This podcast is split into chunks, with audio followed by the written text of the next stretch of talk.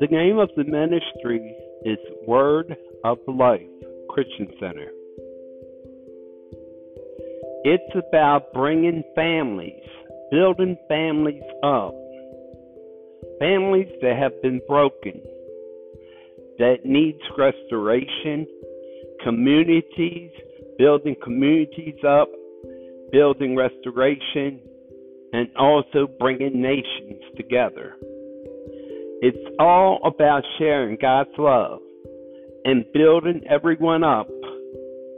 For remember that God wants us all to be one one mind, one spirit, and one heart. Amen.